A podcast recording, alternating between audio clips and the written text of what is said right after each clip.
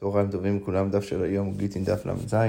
אנחנו מצאנו אתמול בדף ל"ו עמוד ב', אה, ממש לקראת סוף העמוד, במילים מהי פרוסבול. אנחנו אתמול נכנסנו אה, אה, לעומק דברי הפרוסבול בענייני שמיטה, וכאן הגמרא רק רוצה להבין מילולית מה, מה המילה אומרת. אז הגמרא אומרת, מהי פרוסבול? הגמרא אומרת, אמר רב חיסדא, פרוס, בולי ובוטי. מה הכוונה? שפרוס או פרוס זה תקנה, זה התקנה בשביל בולי ובוטי. אז מי הם בולי ובוטי? אז הגמרא אומרת, בולי אלו עשירים, דכתיב, ושברתי את גאונוסכם. כך כתוב uh, בפסוק בויקרא, בתוכחה שם, ותני רב יוסף, ועל על זה רב יוסף אמר, אלו בולאות שביהודה. משם אפשר לראות שבולי זה עשירים, ובוטי אלו העניים. דכתיב, העוות את העביתנו.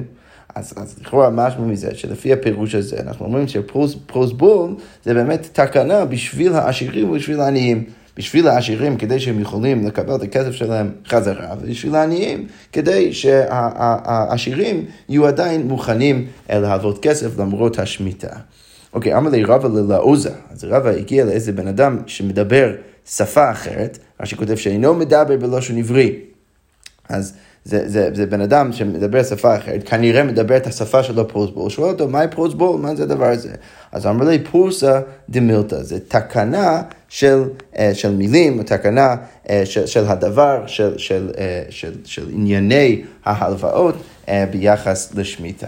אוקיי, אמר רב יהודה, אמר שמואל, יתומים אין צריכים פרוסבול. אז אחרי כל זה שאמרנו שצריך פרוסבול כדי שבאמת השמיטה לא תבטל את ההלוואה, כאן שמואל בא ואומר שדווקא יש אפשרות אחרת, שזה מה, אם מדובר פה על יתומים, שגם ככה אין להם אה, מישהו שבאמת אחראי על, ה, על הנכסים שלהם, אז הם לא צריכים פרוסבול, ולכן הם יכולים לקבל את הכסף שלהם חזרה, למרות שאין להם פרוסבול. וכן תניא יומי בר חמא, יתומים אין צריכים פרוסבול, דרבן גמליאל ובית דינו אביהן של יתומים. מה שכותב מה הכוונה?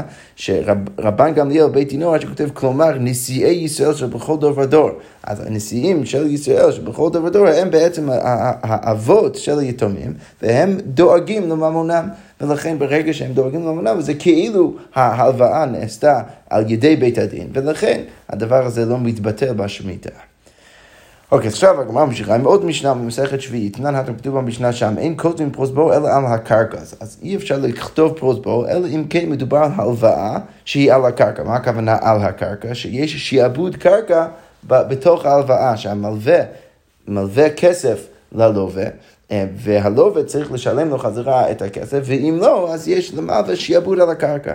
אז, אז אה, אם, אה, אלא אם כן מדובר, כאן המשנה אומרת שאלא אם כן מדובר על הלוואה שנעשתה על הקרקע, אז אי אפשר לכתוב פרוסבור.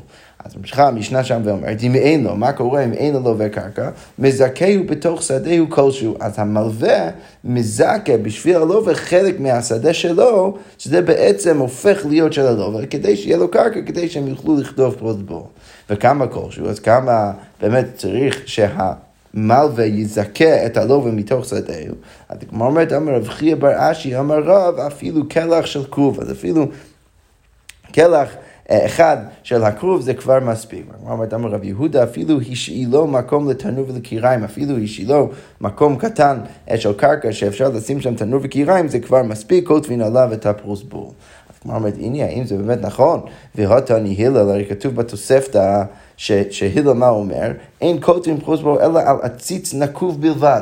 אז, אז מה נחשב כקרקע? רק עציץ נקוב, עציץ שבתחתית העציץ, בתחתית הכלי, יש נקב שמחבר אותו לקרקע. אז מה משהו מזה? נקוב אין שאינו נקוב לו.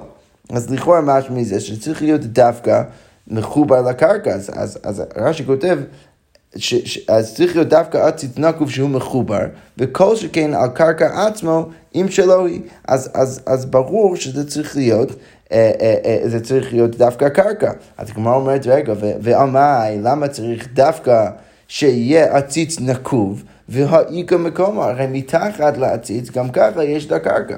אם אתה צודק, מה שאמרנו למעלה, רב יהודה, שאפילו אישי לא מקום אותנו בקיריים, כותבים עליו פרוסבור, אז למה כאן הלל מצריך שהעציץ יהיה נקוב? לכאורה משמע שהוא מצריך משהו שיהיה מחובר לקרקע. אבל, אבל לפי רב יהודה זה אמור לעבוד אפילו אם העציץ אינו נקוב, למה? כי ברגע שהעציץ אינו נקוב זה בסדר גמור, למה? כי יש לו גם כן את הקרקע מתחתיו. שזה בדיוק מה שרב יהודה אמר, ש, שהוא מזכה לו קרקע כדי לשים שם תנור וקיריים, אז מה הבעיה שרציתנו נקוב? אז כמו אומרת, לא צריכה דמנח השיחי. אה, הלל מדבר על מקרה שהעצית לא מונח על הקרקע, הוא מונח על גבי יתדות, רש"י כותב. ולכן שם זה צריך להיות דווקא נקוב כדי שיהיה מחובר לקרקע, ואחרת זה באמת לא קשור לקרקע בכלל. לא נכנעמי שבאמת, אם היה לו את הקרקע כדי לשים שם את העצית, אז זה כבר היה מספיק, והכל היה בסדר גמור. אוקיי, עכשיו הגמרא מספרת, רב אשי מקני לגידמא דדיקלה. הוא כתב על פרוטה, אז, אז, אז רב אשי הקנה גידמא דדיקלה, שרש"י כותב שזה גזע של דקל קצוץ, אז הוא הקנה את, את החלק הכי קטן הזה שמחובר לקרקע כמובן, והוא הקנה את זה ללווה, ואז כתב על הדבר הזה פרוסבול. רבנן דבי רב אשי, זה מילה יולד אז, אז אה, אה, הגמרא מספרת ש, אה, שהחכמים בביתו, בישיבתו של רב אשי, מה הם עשו? מסרים מיליו להדדי. מה שכותב בלא כתיבת פרוסבול. אז הם, הם לא באמת כתבו את הפרוסבול, אלא כך אמר לחברים, הרי אתם בבית דין וחובים אסור לכם לגבותו כל זמן. אז אפילו למרות שהם לא כתבו את הפרוסבול ממש, זה עדיין היה בסדר גמור.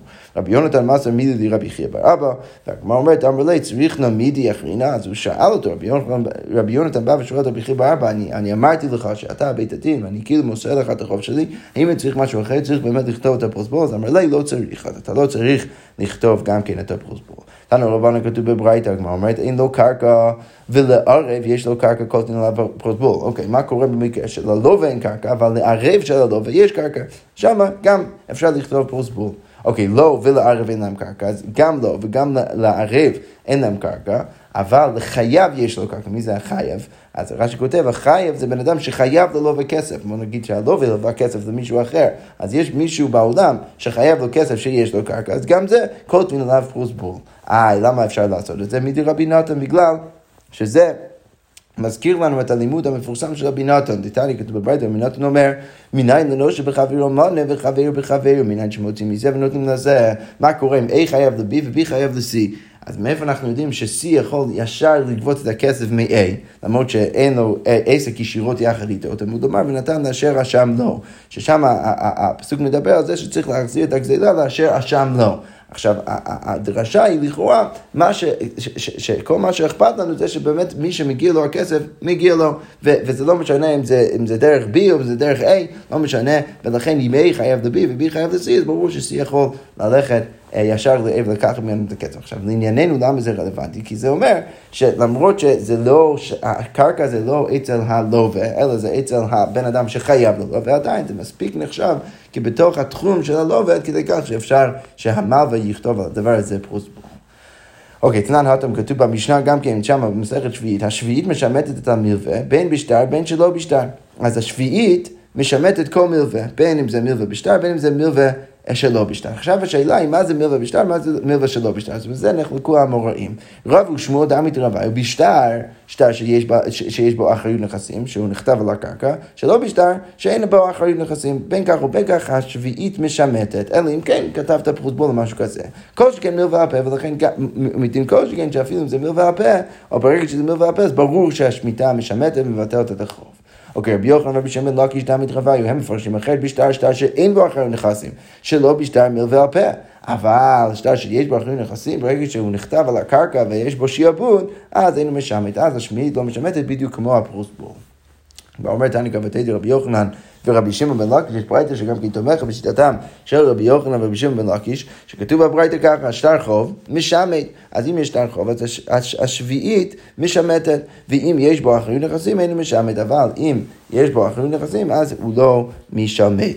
והגמרא אומרת, אני אידר בברייתא, סיים לו שדה אחת בהלוואתו, אינו משמט, מה קורה אם הלווה הצביע בתוך השטר על, על, על קרקע או שדה אחת, שמשם הוא ישלם חזרה את החוב, אז גם שם החוב לא משמט. ולא עוד אלא אפילו כתב כל נכס האחרון וערבן לך, וגם כן אם הוא כתב לו שכל הנכסים שלי אה, הם משועבדים לך, אז גם שם לו משם. אז איך שלא יהיה, אנחנו רואים שיש פה ברייתא שתומכת בשיטתם של רבי יוחנן ויש לקיש, שברגע שמדובר של החוב שיש בו אחרים נכסים, אז השביעית לא משמטת. אוקיי, עכשיו אבל הגמרא מספרת את הסיפור הבא. קריבי דרבי אסי, אז היה איזשהו קרוב משפחה של רבי אסי, הווה להוא שטרה, דהווה כתיב באחרים נכנסים, אז היה לו שטר שהיה כתוב בו אחרים נכנסים. אז היה לו כמה דרבי אסי, שהוא תלמידו של רבי יוחנן כידוע, אז אמר לי, משמת ראינו משמת, האם השביעית משמטת את זה או לא? אז אמר לי, אני משמת, לא, זה לא משמט, למה? כי זה נכתב, ויש באחרים נכסים. אוקיי, שבקי, אז הוא הלך מרבי אסי, ועד לכמה דרבי יוחנן, הוא מגיע לרבי יוחנן, אמר להם משמט, אז, אז, הוא מגיע, סליחה, אז הוא מגיע לרבי יוחנן, ורבי יוחנן אומר לו, כן, משמט. עכשיו יש פה איזושהי סתירה, למה לפני רגע ראינו שרבי יוחנן אומר שברגע שיש אחרים נכסים אז השביעית לא משמטת, וכאן רבי יוחנן בא ואומר משמט. אז הגמרא אומרת, עד רבי אסי, קם רבי יוחנן, רבי אסי מגיע לרבי יוחנן, אמר לי, משמט או לא משמט? רגע, רגע, מה אמרת? האם זה משמט או לא משמט? אז אמר לי, משמט. אז הגמרא אומרת, רבי אסי בא ואומר לרבי יוחנן, ואמר, הוא אמר אין משמט, רגע, הרי לפני רגע אני שמעתי אותך מלמד אותנו בישיבה, שברגע שזה נכתב באחרים נכנסים, אז אני משמט. הגמרא אומרת, אמר לי, וכי מפני שאנו מדמי נעשה מעשה, מה, ברגע שאנחנו לומדים איזה משהו, אז נעשה את זה גם, גם למעשה, אתה חושב שבגלל שלימדתי את זה בישיבה, אני מוכן לעשות את זה גם למעשה ולהגיד שהשביעית באמת לא משמטת? לא, ברור שהשביעית משמטת. אז אמר לי, רגע, אבל ביאס בא ואומר, ואתה אני כבתי דמר, זה לא רק שאתה לימדת אותנו את זה, אלא יש ברייתא שגם כן תומכת בשיטתך. אז אמר לי, דילמה היא בית שמאי, אולי אפשר להגיד ששמה, זה אליבא דבית שמאי, דאמרי, שבית שמאי אומרים, שטר עומד לגבות כגבוי דמי. שבית שמאי אומרים, שאם יש שטר שעומד לגבות, אז זה כאילו כבר נחשב כגבוי. ולכן לפי שיטתם של בית שמאי, ודאי שהשטר הזה לא יישמט. למה? כי ברגע שזה זה, זה כאילו זה כבר גבוי, אז, אז, אז, אז השביעית משמטת רק משהו ש, ש, שבעצם יימנע מהמלווה לבוא ולגבות כסף בשנת השמיטה. אבל אם אתה בעצם מתייחס לשטר הזה כמשהו שהוא כבר גבוי, אז אין סיבה להגיד שהשביעית משמטת.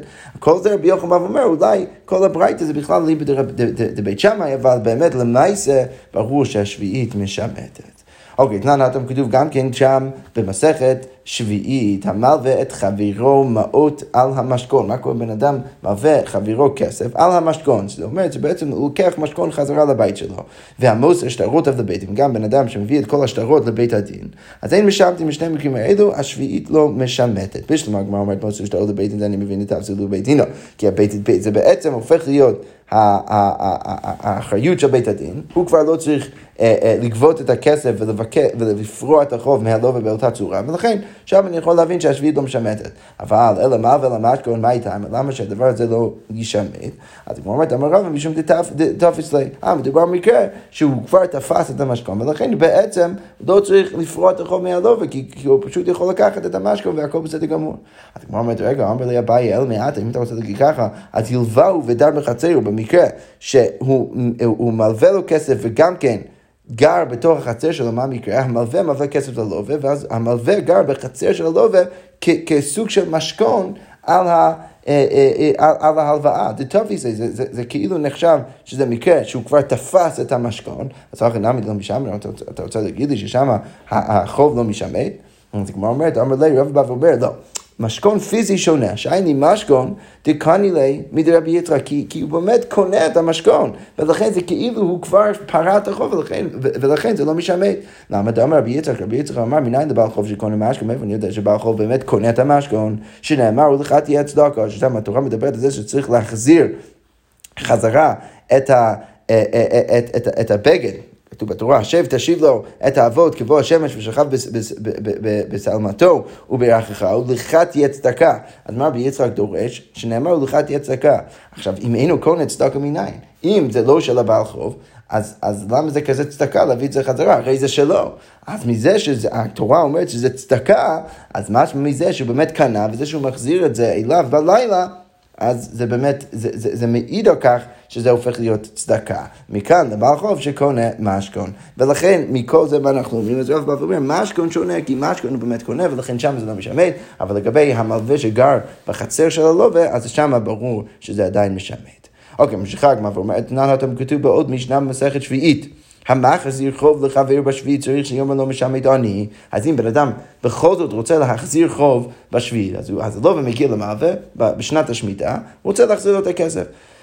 אז מה המלווה צריך להגיד לו? אז הוא צריך לומר לו, משמט אני. בא ואומר, לא, אני משמט, אני מבטל את החוב, אתה לא צריך לשלם לי. אבל אם אומר לו, אם הלווה אמר לו, אף על פי כן, לא, אני רוצה באמת לשלם לך, אז יקבל ממנו, אז המלווה יכול לקחת ממנו את הכסף שנאמר, איפה אנחנו יודעים שצריך לעשות את הדו-שיח הזאת, וזה דבר השמיטה, שכותב, שזה מעיד על כך.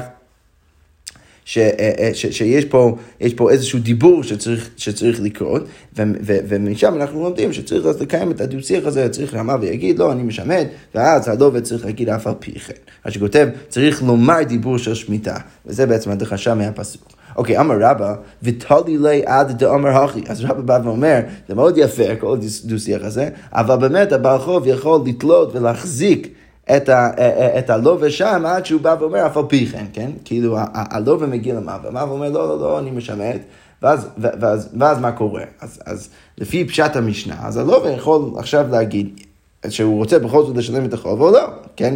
כתוב במשנה, ואם אמר לו אף על פי כן. אז, מה משמע בפשט המשנה? אם הוא אומר לו אף על פי כן, אז המאווה יכול לקחת ממנו את הכסף, אבל ברור שאין פה שום ציפייה בהכרח שהלווה יגיד את זה. אבל רבא בא ואומר, לא, ותולים לי עד דאמר ארי, אתה יכול להחזיק אותו שם עד שהלווה באמת אומר את זה. אז כמו אומרת, הייתי ואביי, זה באמת נכון, כשהוא נותן לו, הרי כתוב בברייתא, כשהוא נותן לו, אל יאמר לו בחובי אני נותן לך, אז כשהלווה משלם חזרה למאווה, אז הוא לא אמור להגיד לו, אני משלם לך בחובי, אלא יאמר לו, שלי הן, אז הלווה אמור להגיד לו, זה באמת שלי, ומתנה אני נותן לך, אבל אני מחזיר לך מדין מתנה. אז, אז מה משמע מזה? אז משמע מזה ש... שה, ש, שהמלווה לא יכול להחזיק אותו שם עד שהוא משלם לו. הרי משמע מזה שהלווה אמור להגיד שזה באמת שלי ואני נותן לך במתנה. ולכן משמע מזה שבאמת אנחנו עדיין במקום שזה הכל מגיע מהלווה והמלווה לא יכול להחזיק אותו שם. אז אמר לי, אז רבא אומר, תולי לי נמי עד אמר הכי. אז רבא אומר, לא. לא הבנת נכון, הוא יכול להחזיק אותו שם, אבל הוא צריך פשוט להגיד את זה ככה. אז בעצם לרבה יוצא שיש כאילו איזשהו פער בין המציאות לבין מה שאומרים. עדיין מאוד חשוב שמבחינת מה שאומרים, אז צריך שזה לא יישמע כאילו הוא משלם חזרה את החוב. הוא צריך להגיד, לא, זה, זה באמת שלי ואני משלם לך רק ממתנה ולא מדין חוב. אלא שמה? למעשה של המציאות, המלווה עדיין יכול להחזיר אותו שם כדי שהוא ישלם לו חזרה את החוב. אוקיי, עכשיו הגמרא מספרת את הסיפור הבא. אבא מרמרתא, דהוא אבא בר מניומי, הווה מסיק בי רבא זוזי. אז, אז, אז רש"י כותב מה, מה הביטוי אומר, היה נושה בו מאוד, רבא היה המלווה. אז, אז רבא המלווה, הוא היווה כסף. לאבא בר מניומי, ואבא בר מניומי חייב לו כסף חזרה. אז הייתינו ניעלה בשביעית. אז אבא בר, בר מרתא מגיע לרבא, ובא מנסה לשלם לו חזרה בשנת השמיטה. אז אמר להם, משמט אני, אז רבא בא ואומר, כמו שראינו לפני רגע, אני משמט. אז שקלינו ועזל. אז רבא בר מרתא בא ואומר, אה, מעולה, לא צריך לשלם חזרה, הוא לוקח את הכסף והולך. עטו אביי, אביי הגיע אשכחי דהבאתי, והוא מוצא את רבא שהוא עצוב. אז אמר לי, מה עצוב? מה, למה אתה עצוב? אז אמר לי, הכי ובמייסר, כך קרה, אני אמרתי משם את אני, ואז הוא, הלך, ובאמת לא שילם לי את הכסף. אז אז לגבי אביי, אביי הולך לאבא ואמרת, אמר לי, אמרתית לזוזי למר, האם הבאת את הכסף לרבא? אז אמר לי, אז אמר לי, ומה אמר לך? מה רבא אמר לך? אז אמר לי, משמט אני, הוא אמר שהוא משמט, לכן לא שילמתי לו. אז אמר לי, ואמרת לי, אף על פי כן, האם אמרת לו אף על פי כן? אז אמר לי, לא, לא, לא אמרתי את זה. אז אמר לי, והיא אמרת לי, אף על פי כן, הווה שקלין מנח, אם היית אומר את זה, אז רבא היה לוקח ממך את הכסף. השתמיית אמתינו ניהלי, ואם לי אף על פי כן. אז אביי בא ואומר לאבא אמרת, תביא לו עכשיו את הכסף, ותגיד לו, אף על פי כן. אז אותו, המתינו ניהלי ואמר לי אף על פי כן. אז הוא אמר לו אף על פי כן, שקלו למיניה, ואז רב באמת לקח ממנו את הכסף, והכל היה בסדר גמור. עכשיו השאלה היא, אבל למה אבא אמרת לא עשה את זה בהתחלה? הוא תמיד חכם, הוא יודע מה כתוב במשנה. אז אמר, אבא אמרת, אמר, לא הווה בי דייתא בהי טובים מרבנן מעיקר. אז אני לא ידעתי שרבא הוא באמת, הוא באמת תמיד חכם. ולכן כדי לשחק כל המשחק הזה, צריך ששני האנשים האלו ידעו מה צריך לעשות, כן? צריך, צריך, צריך שכל אחד יודע את המשנה, ושהלווה אה, אה, מביא לו את הכסף, המלווה יודע להגיד משם איתני, והלווה יודע להגיד אף על פי כן. עכשיו, אם אתה, אם או שאתה לא מכיר, או שאתה מניח שה, שהשני לא מכיר, אז המשחק לא עובד. אז אבא אמרת בא ואומר, אני לא ידעתי שהוא יודע את המשנה, לא ידעתי שהוא כזה תמיד חכם. ולכן כשהוא אמר משם איתני, אני חשבתי שבאמת משמד. לא ידעתי שהוא מצפה עכשיו ומחכה שאני אגיד אף על פי כן. אבל באמת לחינמי, אה, צדקת, אביי, ולכן חזרתי אליו, אמרתי אף על פי כן, ובאמת הוא לקח ממנו את הכסף. אוקיי, אמר רב יהודה אמר רב נחמן, עכשיו בא, רב יהודה ואומר בשמו של רב נחמן, נאמן אדם לא אמר פרוסבול היה בידי ועבד ממנו. אז, בן אדם נאמן להגיד שהיה לי פרוסבול ועבד ממני. מה הייתה? מה כיוון תקין רבנו פרוסבול? כי ברגע שחכמים תיקנו פרוסבול, עכשיו יגידר ואך ליסו, אז אין סיכוי שהמלווה לא ילך על הדרך ההתר. יש, יש, לו, יש לו בעצם דרך התר לגבות כסף בשביעית, שזה מה? לכתוב פרוסבול. אז לא, אין סיכוי שהוא לא ילך על הדרך ההתר הזה ו, ו, ויגבה כסף בכל זאת באיסור. ולכן ודאי שהוא נאמן להגיד שהוא באמת אה, איבד את הפרוסבול והפעם היה לו. הגמרא מספר כי עד לכמה דבריו, כשהם הגיעו לרב, אמר לי, מי פרוסבול, היה לך ועבדים, כשהם היו מגיעים לרב בשנת השמיטה כדי לבעוט כסף, אז הרב היה שואל אותם, אם היה לך פרוסבו מתישהו, וזה פשוט נאבד לך, אז, אז, אז, והגמרא אומרת, כגון זה, פתח פיך לאילמו, וזה, וזה מה שנקרא, פתח פיך לאילם, שאתה אמור לטעון בשביל הבן אדם שלא יודע איך לטעון. ולכן רב היה לפעמים אומר, למה, והאם היה לך פרוסבו, אם היה לך פרוסבו, וזה נאבד לך, אז אתה בכל זאת יכול לגבות את הכסף. אתנן, אבל הגמרא אומרת, רגע, לכאורה משמע ממשנה במסכת כתובות, זה לא ככה. למה מה כתוב שם במשנה, במסכת כתובות, וכן בעל חוב שמוציא שטר חוב, ואין עמו פרוסבול, אם יש בעל חוב שמוציא שטר חוב, והוא לא מוציא גם כן פרוסבול יחד עם השטר חוב, אז הרי לא, לא ייפרעו, אז אי אפשר לפרוע את החוב, כי לא היה פרוסבול, לכאורה משמע מפורש, זה לא כמו שאמרנו לפני כן. אז הגמרא אומרת, לא, זה לא בעיה, נכנע מי ששם המשנה חולקת, אבל זה באמת מחלוקת תנאים. תנאי, דתניא, כתוב בברייתא, מוציא שטר חוב, צריך שיהיה עמו פרוסבול, כמו שראינו במשנה במסכת כתובות. אבל חכמים אומרים, אינו צריך, והמה ונאמן להגיד לו פרוסבול והכל בסדר גמור. יפה, אז זה ככה סוגר את סוגיות השמיטה, ועכשיו אנחנו נמשיך למשנה הבאה, והמשנה אומר ככה. עבד שנשבע בטעות. עכשיו רש"י כותב שצריך שאנחנו נדע שמדובר כאן על עבד כנייני. אז עבד כנייני, שלקחו אותו הגויים, ומישהו אחר, לא האדון הראשון, הגיע ופדה את העבד הזה, הוא הוציא אותו מהשבי. עכשיו השאלה היא מה הסטטוס של העבד. עכשיו יש בעצם שלוש אופציות. יש אופציה שהוא יחזור חזרה לאדון הראשון, יש אופציה שהוא יחזור לאדון השני שבאמת עכשיו פדה אותו, אופציה שלישית שהוא יצא להיות בן חורין. אז המשנה אומר ככה, אם לשום עבד, אם ההוא פדה אותו כדי להיות עבד, אז ישתעבד, אז הוא עכשיו משועבד, הוא צריך להיות עבד. עכשיו, לא ברור עד הסוף למי הוא צריך להיות עבד, לראשון לשני, לזה אנחנו ניכנס בגמרא. אם לשום בן חורין, אם פדה אותו להיות בן חורין, אז לא ישתעבד, אז הוא עדיין בן חורין, מעולה, הוא יצא עכשיו אה, אה, אה, להיות בן חורין. רבן שמעון גמליאל אבל אומר, בין כך ובין כך ישתעבד, לא, לא משנה מה, הוא משתעבד, הוא עכשיו צריך להיות עבד. עכשיו השאלה היא, במה יעסקינן? מה אומרת? מה, מה בדיוק המקרה? אילם לפני ייאוש, ועכשיו השאלה תהיה, האם מדובר על לפני או אחרי ייאוש של אדון הראשון? האדון היה לו עבד. עכשיו, לקחו אותו הגויים, לקחו אותו בשבי, עכשיו, יש איזשהו שלב שמתישהו לאדון הראשון יהיה ייאוש. עכשיו אנחנו יודעים שייאוש יש לו גם כן אה, אה, נפקמינות הלכתיות שבעצם הוא, הוא, הוא מייאש את הזכות שלו לאותו הנכס, לאותו העבד, ולכן יכול להיות שיש לזה גם כן נפקא מינה. אז הגמרא אומרת, אילמה לפני ייאוש, אם אתה רוצה להגיד שמדובר על מקרה שזה לפני ייאוש, אז כשהבן אדם השני בא ופודה את העבד של הראשון, לשום בן חורין, אמר לו ישתעבד, למה שהוא לא יהיה בן חורין? הרי האדון הראשון לא יתייאש, ולכן זה מאוד יפה שמישהו אחר פדה אותו להיות בן חורין, אבל האדון הראשון לא יתייאש, עדיין זה אמור להיות עבד שלו. אלא מה צריך להגיד? אלא בטח לאחר ייאוש. אבל אם זה לאחר יש לשום עבד המה ישתעבד, אז למה שהוא אמור להיות עבד? אם, ברגע שהשני פדה אותו להיות עבד, למה, למה הוא אמור להיות עבד? הרי זה אחר ייאוש של האדון הראשון. אז לכן הוא אמור לצאת ולהיות משוחרר. אז הגמרא אומרת, לזה יש שני פירושים, פירוש אביי ופירוש אביי. אז קודם כל נתחיל עם פירוש אביי. אמר אביי, לא עולם לפני יש, לא באמת הוא מדבר לפני יש. אז עכשיו מה, מה הקושייה? למה שיכול, למה שבאמת יצא להיות בן חורין?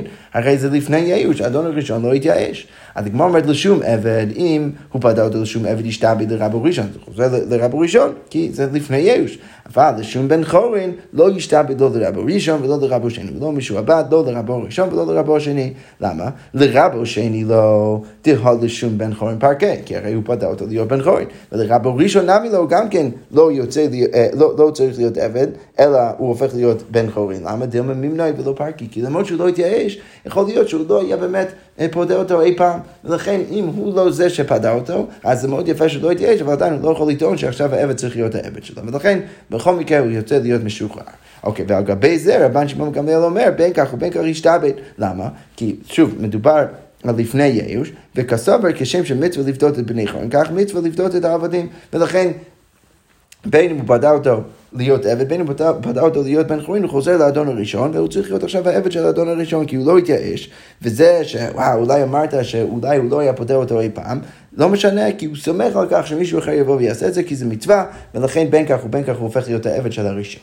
אוקיי, יפה. כל זה פירוש אביי, לפני ייאוש. רבא אמר לעולם לאחר ייאוש, ולשום עבד ישתעבד לרבו שני, ואם אם זה, הוא פודה אותו להיות עבד, אז עכשיו הוא הולך לאדון השני, למה? כי זה לאחר ייאוש, האדון הראשון התייאש, בן אדם שני בא ופודה אותו להיות עבד, ולכן הוא הופך להיות, הופך להיות עבד של רבו השני. לשום בן חורין, לא ישתעבדו לרבו ראשון או לרבו שני. לרבו שני לא למה דהה לשום בן חורין פרקי, הוא פדה אותו להיות בן חורין. לרבו ראשון אינמי לו, גם כן לא רוצה לרבו ראשון דהה לאחר ייאוש, אבל כי לפי החוקים של רבו מדובר לאחר ייאוש. רבן שמעון גמליאל אומר, בין כך ובין כך ישתעבד כדחזקיה. צריך להגיד שבין כך ובין כך הוא כן הופך להיות, לא משנה למה הוא בודד אותו, הוא כן הופך להיות עבד כמו חזקיה. אתה אומר חזקיה מפני מה אמרו בין כך ובין כך ישתעבד. למה? למה אמרו, לא, למה רבן שמעון גמליאל בא ואומר ש, שבין כך ובין כך הופך להיות עבד, שלא יהיה כל אחד ואחד הולך ומעפיל לעצמו לגייסות, הוא מפקיע עצמו מיד רבו, ולכן בין כך ובין כך, לפי חזקיה הוא צריך לחזור להיות עבד, אה, אפילו אם השני פדה אותו להיות בן חורין. אוקיי, עכשיו הגמרא אומרת, מי טבעי לכאורה משמע שצריך להקשות על פירוש רבה. אמר להן נשבג, רבן שמעון גמליאל, כשם שמצווה לפדות בני חורין, כך מצווה לפדות את העבודים. לכאורה משמע בדיוק כמו אביי, שכמו שפירשנו למעלה באביי, אז הגמרא אומרת, בשלמה לאביי דאמר לפני ייאוש היינו דגמרי כשם. אז אם מדובר על לפני ייאוש, אז עכשיו אני מבין למה הוא אמר, למה רבן גמליאל בברייתא מגיב ואומר, כשם שמצווה את בני חורין, כך מצווה לפדות את העבדים. כן, כי, כי רש"י כותב, דאי הוא לא חייש לממנעי ולא פרקי, משום דמצווה לפדותו, כמו שאמרנו למעלה בשמו של אביי, אביי בא ואומר שמדבר לפני איוש, אה, אם זה לפני איוש, אז... אז איך, אה, אה, אה, אז, אז, אז, כן, אז אם זה לפני ייאוש, אז למה הוא יוצא בן חורין לפי תנא קמא? כי תנא קמא אמר שברגע שהוא משחרר אותו להיות, או פודה אותו להיות בן חורין, אז הוא לא חוזר לאדון הראשון, כי יכול להיות שהאדון לא היה פודה אותו אי פעם. מגיב לזה רבן שמעון גמליאל ואומר, לא, בגלל שזה מצווה לפדות אותו, אז תמיד הוא סומך על מישהו אחר שיבוא ויפתה, ולכן הוא חוזר לאדון הראשון. וזה בדיוק מה שרבן שמעון גמליאל כאן אה, טוען בתוך הברייתא. ולכן, לכאורה בשביל לאביי הכל, הכל מעולה, אבל אלה לרוב אדם לאחר ייאוש, שהוא מדבר לאחר ייאוש, אז היי כשם, למה רבן שמעון גמליאל מנמק אותו עם הסברה הזאת כשם של מצווה?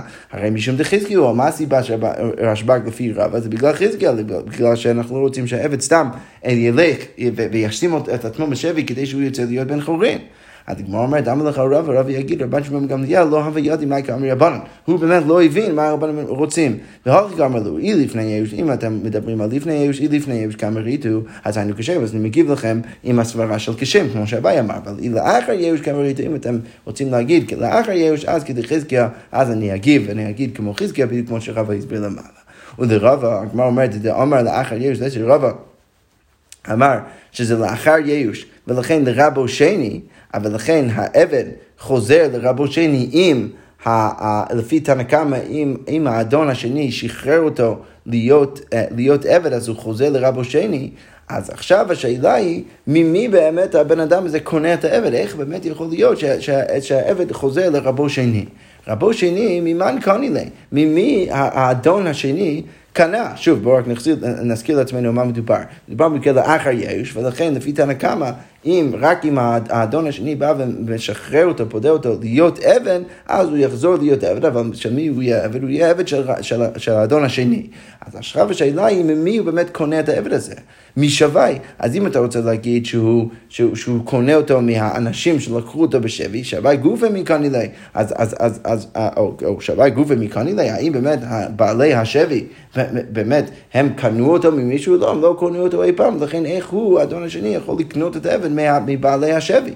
אז כמו אמרתי, לא, באמת, הגויים שלקחו את העבד הזה בשבי הם באמת קנו את העבד, למה? כי קוני לי למעשה ידיו, אז הם, הם כן היו יכולים לקנות את העבד קנייני למעשה ידיו. דאמר ריש לקיש, ריש לקיש אמר מניין לגוי, מניין לעובד כוכבים, שקנה את עובד כוכבים למעשה ידיו, מאיפה אני יודע שגוי, סלש עובד כוכבים, שקנה גוי אחר, הוא יכול לקנות אותו למעשה ידיו, שנאמר, וגם מבני התושבים הגרים ממכם, מהם תקנו, שכתוב בתורה שבני ישראל יכולים לקנות את הגויים. אז מה הדרשה? אתם קונים מהם, אתם יכולים לקנות את הגויים, ולא הם קונים מכם, אבל הם לא יכולים לקנות אתכם. ולא הם קונים זה מזה, וגם כן הם לא יכולים לקנות זה מזה. אבל יכול לא יקנו זה את זה, אולי היית חושב שהם לא יכולים לקנות זה את זה. עכשיו, ברגע, ברגע כאן, בתוך הברייתא, אז, הגמרא נכנסת ואומרת, רגע, יכול לא יקנו זה את זה? האמרת, לא הם קונים זה מזה. לפני רגע אמרת שהם לא יכולים לקנות זה את זה, אז למה אתה פתאום בא ואומר שהם כן יכולים? אז הגמרא אומרת, אל תגמר, כך צריך להבין את הברייתא, ולא הם קונים זה מזה לגופו, הם לא יכולים לקנות לגופו. אבל יכול לא יקנו זה את זה למעשיות. אבל אמרת קו וחומר, לא, ברור שלמעשיות הם כן יכולים לקנות מקו וחומר, למה? כי עובי כוכבים ישראל קונה. את, את, את עובי כוכבים הישראל יכול לקנות, אז, אז, אז עובי כוכבים, עובי כוכבים לא כל שכן, אז ברור שהם יכולים גם כן לקנות אותם למעשה יד, ידיהם. ולכן משמע מכל זה, ש, אה, אה, אה, ש, שהגויים האלו שלקחו את העבד כנעני הזה בשבי, הם כן יכולים לקנות אותו לפחות למעשה ילדה, ולכן האדון השני יכול לקנות את העבד מהם. כמו אומרת, רגע, ואימה הנימיד בכספה, אולי זה רק בכסף, אבל בחזקה לא, שהבעלי השבי לקחו את העבד הזה בחזקה, מאיפה אנחנו יודעים שבאמת דרך הסוג קניין הזה זה עדיין עובד. עד, עד כדי כך שאנחנו נגיד שהאדון השני יכול לקנות את העבד הזה מהגויים, אז כמו אומרת, אמר רב פאפה, עמון ומואב טהרו בסיחון. מה הכוונה? שעמון ומואב אה, אה, נתערו בסיכון. עכשיו, לכאורה הגמרא כאן רוצה להגיד שהקרקע שפעם היה של עמון ומואב, הפך להיות הקרקע של סיחון. ולכן, למרות שיש איסור על עם ישראל לקנות את הקרקע של מואב, עמון ומואב, אחרי שסיחון כבש את זה, אז זה פתאום נהיה מותר לעם ישראל לבוא ולכבוש. עכשיו, משמע מזה שהגויים אפילו בחזקה יכולים לשנות את הסטטוס, ולכן גם כאן בחזקה הם, הם שינו את הסטטוס של העבד, הם קנו את העבד, ולכן האדון השני יכול לקנות את העבד משם. כמו אומרת אשכחן, עובי כוכבים, עובי כוכבים. זה אני מבין, אם מדובר על עובי כוכבים, שהוא ממש עובי כוכבים. אבל עובי כוכב מישראל של עבד כנעני, יש לו סטטוס ביניים, שמצד אחד את כוכב, מצד שני מוטל, מוט, מוטלת עליו כל המצוות. אז, אז, אז, אז מאיפה אני יודע שגם אותו הגויים יכולים לקנות עד כדי כך שהאדון השני יכול לקנות אותו חזרה? מנולן, דכתיב, ויש ממנו שבי. שמשהו מזה שהפסוק... הפסוק מדבר על uh, uh, הכנעני מלך ערד, כתוב וישמע הכנעני מלך ערד יושב הנגב כי בא ישראל דרך האתרים וילחם בישראל ויש ממנו שבי, ששם uh, uh, משמע שהוא היה יכול לקחת מהם את האנשים בשבי. עכשיו לכאורה משמע מזה שהוא היה יכול לקנות גם, גם את העבדים שלהם בחזקה, ולכן אפשר שוב להבין שלגויים לפעמים יש להם את האפשרות לקנות בחזקה את, ה, את, את הגויים, את הגויים, את העבדים שלהם, ולכן, שוב, ברגע שהם קנו אותו, אז לפחות למעשה יודף, אז יכול בעל האדון השני לחזור ולקנות את העבד חזרה מהם, אה, כל עוד, שוב, כל זה להוקים את השרה, ושמדבר אחרי יאוש, ולכן האדון השני יכול לקבל את העבד. יפה, אנחנו נעצור כאן, ונמשיך לך בעזרת השם עם המשך הסוגיות. שכוייח.